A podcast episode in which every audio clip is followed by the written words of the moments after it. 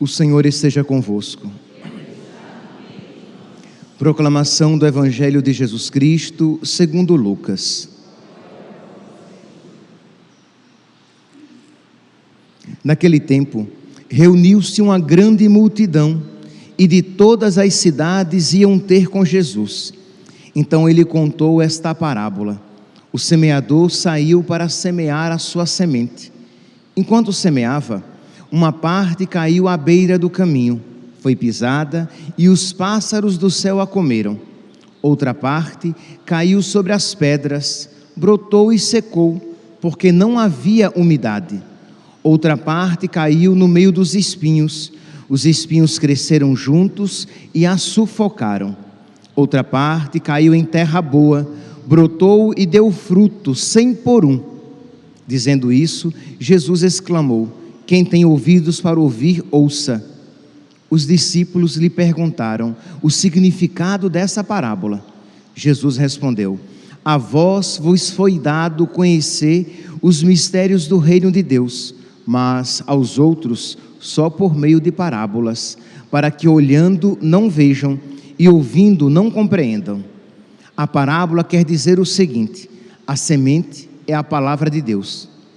Os que estão à beira do caminho são aqueles que ouviram, mas depois vem o diabo e tira a palavra do coração deles, para que não acreditem e não se salvem. Os que estão sobre a pedra são aqueles que, ouvindo, acolhem a palavra com alegria, mas eles não têm raiz. Por um momento acreditam, mas na hora da tentação voltam atrás. Aquilo que caiu entre os espinhos são os que ouvem, mas com o passar do tempo são sufocados pelas preocupações, pela riqueza e pelos e pelos prazeres da vida e não chegam a amadurecer. E o que caiu em terra boa são aqueles que, ouvindo com um coração bom e generoso, conservam a palavra e dão fruto na perseverança palavra da salvação.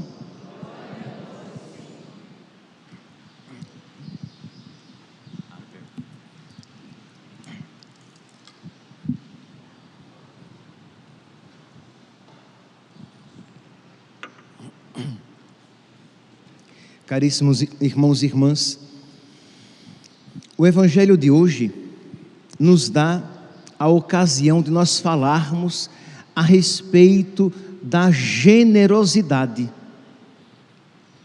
virtude sem a qual não pode haver uma verdadeira vida espiritual, vida de oração, vida de santidade, vida cristã.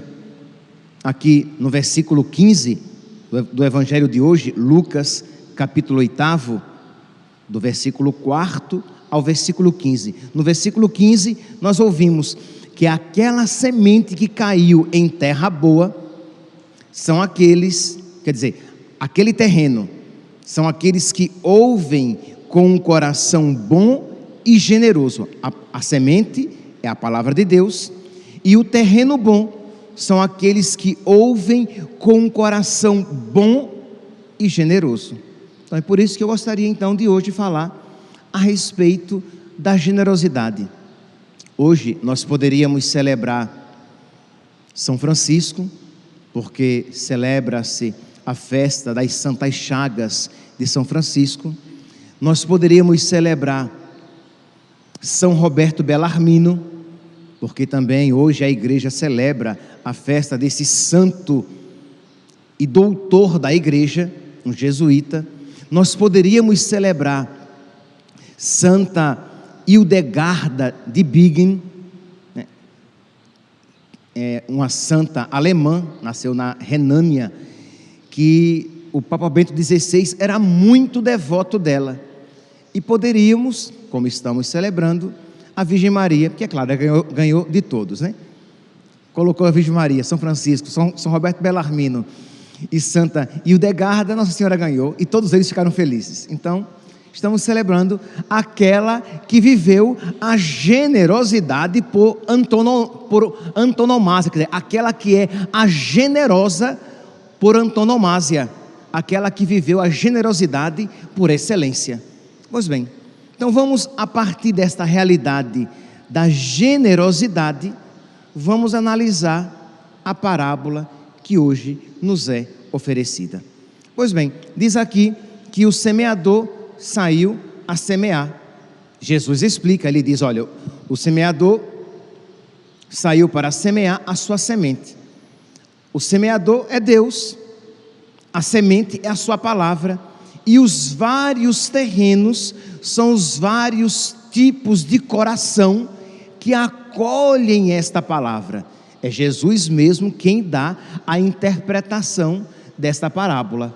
Pois bem, então ele diz assim: que versículo 12: Os que estão à beira do caminho são aqueles que ouviram, mas depois vem o diabo e tira a palavra do coração deles, para que não acreditem e nem se salvem. Meus santos, é uma realidade que nós não podemos fazer pouco caso. Existe uma luta espiritual. Por exemplo, quando você se coloca em oração, existe uma luta espiritual ali.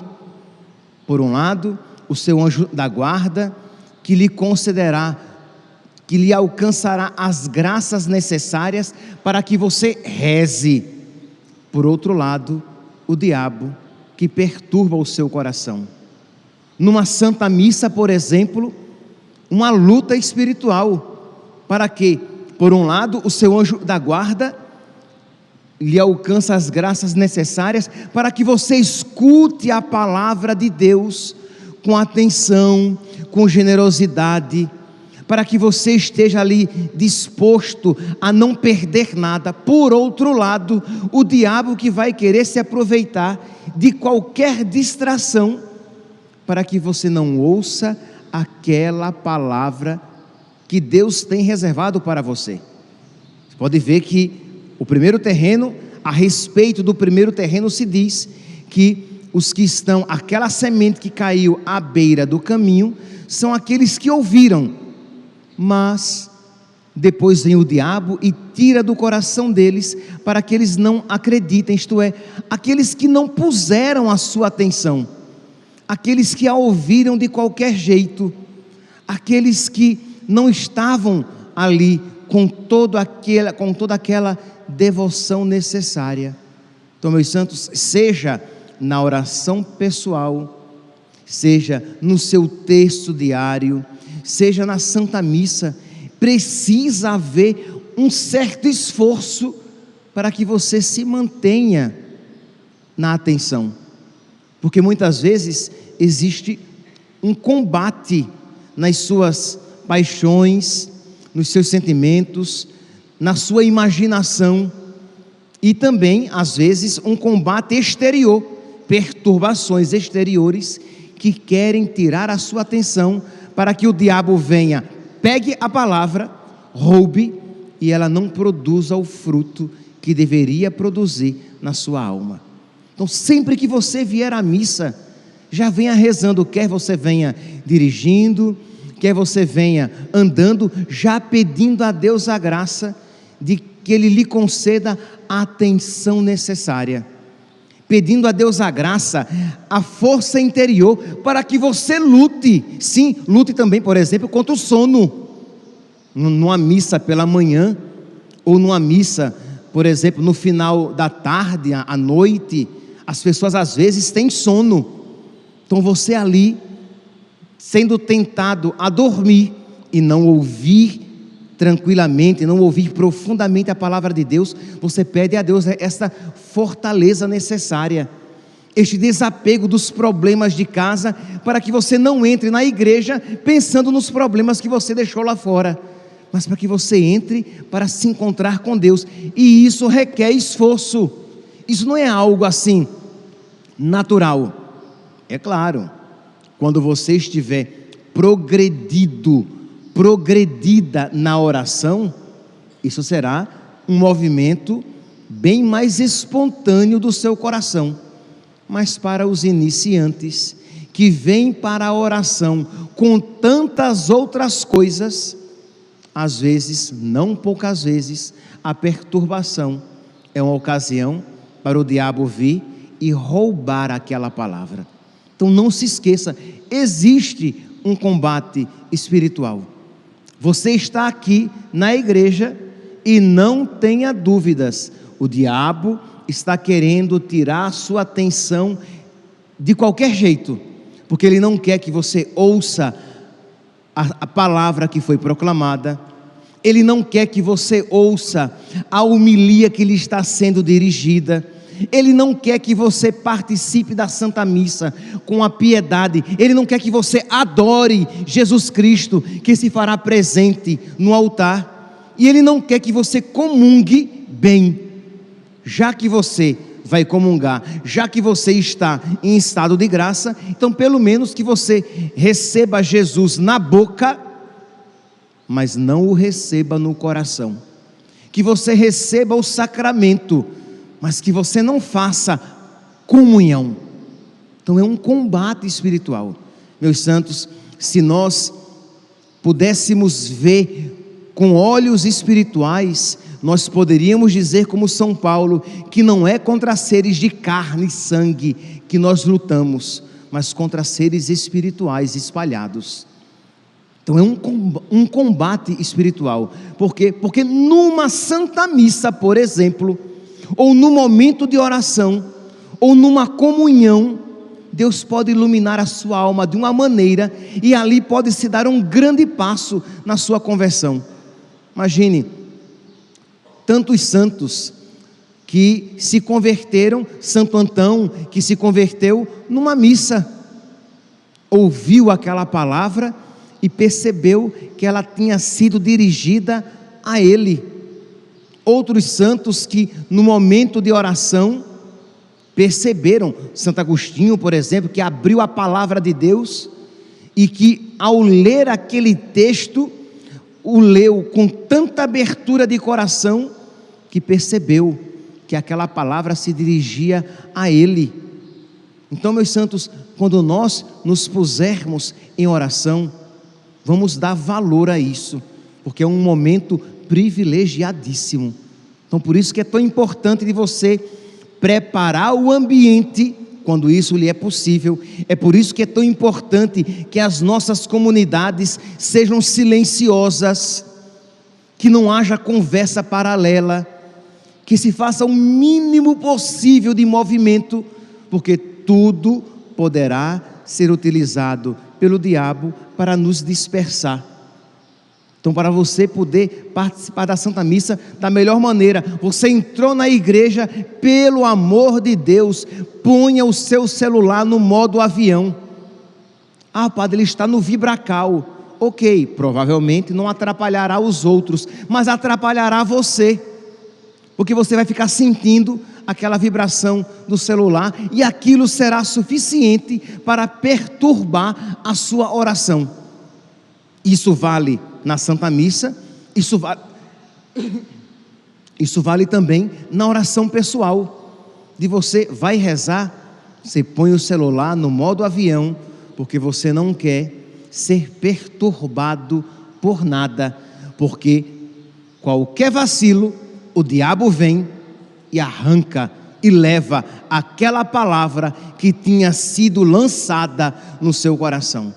A palavra aqui é forte aquela ave que vem e come a semente que caiu e pega a semente que caiu à beira do caminho, é o diabo que rouba aquela palavra lançada no nosso coração. Para quê? Versículo 12: Para que não acreditem e não se salvem. Para que não acreditem e se precipitem no inferno. Nós devemos levar a sério. Isto é, o diabo está empenhado a levar o maior número de almas para o inferno.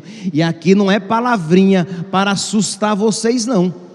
É a palavra de Deus, nosso Senhor Jesus Cristo, que diz: o diabo e os seus demônios estão empenhados neste mundo a perder, a levar para a perdição o maior número de almas. Então percebe que é claro que uma alma generosa ela vai com atenção.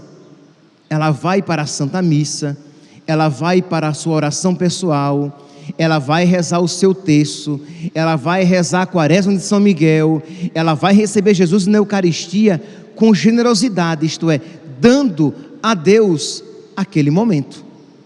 Não está ali concomitantemente pensando em outras coisas ou se atendo, se ocupando com outras realidades. Pois bem, é o primeiro terreno. O segundo terreno, diz aqui o versículo 13: os que estão, os que caem sobre as pedras, são aqueles que, ouvindo a palavra, a acolhem com alegria, mas não têm raiz. Por um momento acreditam, mas na hora da tentação voltam atrás. Isto é, ele acolhe, mas quando começa a ver em que consiste acolher a palavra de Deus, tem medo. Quando começa a se deparar com as tentações, com o diabo que vai investir contra você, para que aquela generosidade nascente se acabe. Quando o diabo entra na sua, com quando você acolhe a palavra e o diabo começa a lhe apresentar, nossa, você vai renunciar a isso e aquilo e aquilo outro. Né? Aqui me vem a memória o que aconteceu com Santo Agostinho, quando ele começou a dar os passos na conversão. O próprio Santo Agostinho relata, né, que o diabo lhe lhe falava ao coração: você nunca mais vai fazer aquilo. Você vai abandonar completamente aquela outra realidade, isto é, a tentação. Um coração generoso diz: Eu me dei todo a Deus. Tudo é de Deus. Então, esta generosidade que, que habitou profundamente no coração dos santos e que precisa habitar também nos nossos corações, porque é fácil, meus santos, nós começarmos, mas quando nós percebemos em que consiste ser de Deus, é fácil cantar: quero ser de Deus, quero ser de Deus, quero ser santo. Mas quando você percebe em que consiste ser de Deus, em que consiste ser santo, em que consiste ter um Senhor, em que consiste ter um Deus, isto é, você não será mais Deus da sua vida, você será servo dele. Se você for generoso, você dirá: Eis que venho fazer com prazer a vossa vontade, Senhor. Mas se você for apegado à sua vida, você abandona, e é este terreno pedregoso que não tem raiz. O outro terreno, se vocês perceberam, que é interessante citar, são os três inimigos da alma, né? O primeiro, o diabo, o segundo, a carne, o terceiro, agora, o mundo é o terreno com espinhos. Diz aqui, versículo 14: aquilo que caiu entre os espinhos são os que ouvem, mas com o passar do tempo são sufocados pelas preocupações, pela riqueza e pelos prazeres da vida e não chegam a amadurecer. Isto é, querem conciliar uma coisa e outra, e aquela plantinha, a palavra de Deus, que começou a dar frutos no seu coração, mas que você concomitantemente alimentou os seus apegos de estimação, os seus pecados de estimação, dizendo: Ah, não, mas eu, eu depois me confesso. Ah, não, mas são pecados veniais, são bobeirinhas. Pois bem, como nós costumamos dizer, que de, de grão em grão a galinha enche o papo, de pecadinho em pecadinho venial a sua alma foi ficando cada vez mais empanturrada, supitada, empanzinada de pecado, sufocada de pecado. E aquilo que iria florescer acabou por morrer abafada com tantos apegos e aspas, pecadinhos alimentados no seu coração. E por fim, o terreno generoso, a alma generosa, a alma dos santos, mas as nossas almas, porque nós fomos criados para a santidade.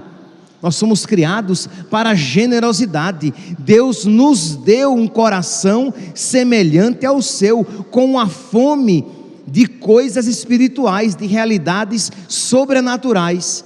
E este terreno generoso acolheu com alegria e a palavra produziu abundantemente. Meus irmãos, que nós hoje então, celebrando neste sábado a memória da Virgem Maria, aquela que foi tão generosa, aquela que foi a mais generosa, aquela que acolheu a palavra de Deus com toda a generosidade, que ela interceda por nós, como intercedeu pelos por aqueles que se santificaram, que ela interceda por nós para que nós, à semelhança de uma Santa Teresinha do Menino Jesus, de um São Padre Pio, de uma Santa Rita de Cássia, de um Santo Agostinho, de uma Santa Mônica, de tanto de São Roberto Bellarmino, de São Francisco de Assis, de Santa Hildegarda de Bingen, de tantos santos, que a Virgem Maria interceda por nós, para que nós sejamos generosos, nos abramos cada vez mais à graça da generosidade, para que a palavra de Deus frutifique cada vez mais nos nossos corações. Louvado seja nosso Senhor Jesus Cristo, para sempre seja louvado.